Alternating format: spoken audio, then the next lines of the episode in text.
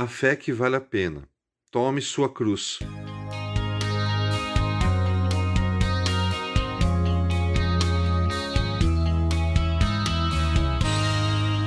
Nos últimos dias, no nosso país, muitos se preocuparam com a possível perseguição à igreja e aos cristãos.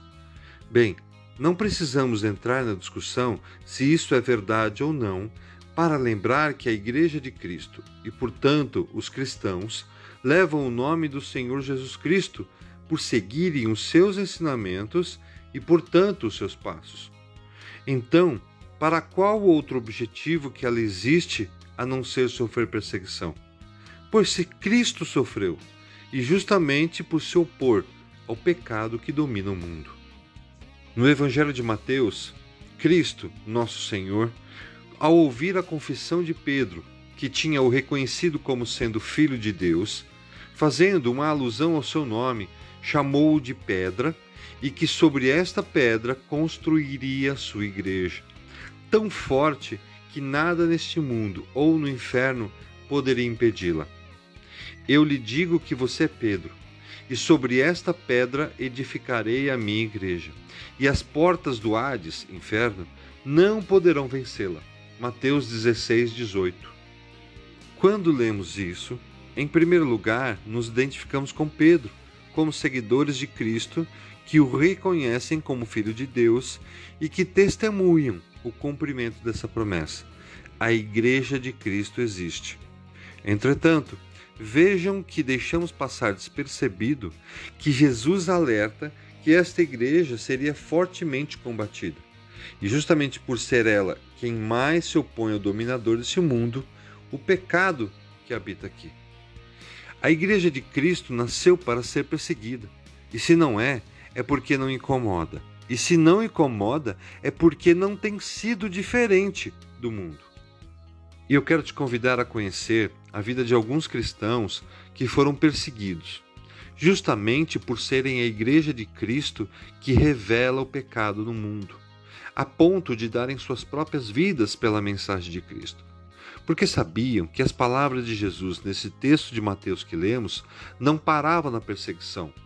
Ela garantia que o inimigo da igreja não poderia vencê-la.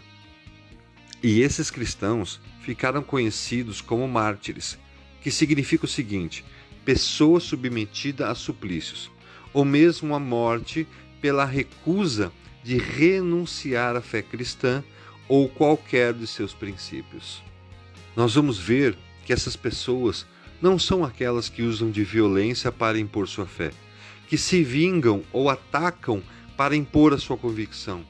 Pelo contrário, são vítimas de violência e oposição, que se sacrificam. São aquelas que preferem morrer a ter que renegar sua fé em Jesus Cristo. São aquelas que lembram que o próprio Cristo foi martirizado por elas. Então entendem que o amor a Cristo é que deve prevalecer e opor o pecado. Através do testemunho desses verdadeiros cristãos, vamos perceber que vale a pena viver o que parece ser incoerente. Nós temos que morrer para viver. Temos que sofrer junto com Cristo para termos o verdadeiro prazer em viver. E esse martírio nem sempre é a morte como em muitos lugares do mundo. Mas o nosso contexto também é preconceito, impedimento de proclamarmos a fé. Quem já ouviu? Ah, religião não se discute. Mas quem disse que é uma discussão? Professar a fé é um testemunho, é contar que Cristo nos livrou da condenação do pecado.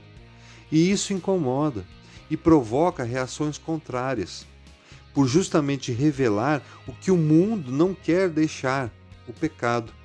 Daí, consequentemente, vem a perseguição, a objeção, o martírio. Jesus dizia a todos: Se alguém quiser acompanhar-me, negue-se a si mesmo. Tome diariamente a sua cruz e siga-me. Pois quem quiser salvar a sua vida, a perderá. Mas quem perder a sua vida por minha causa, este a salvará. Lucas 9, 23 a 24.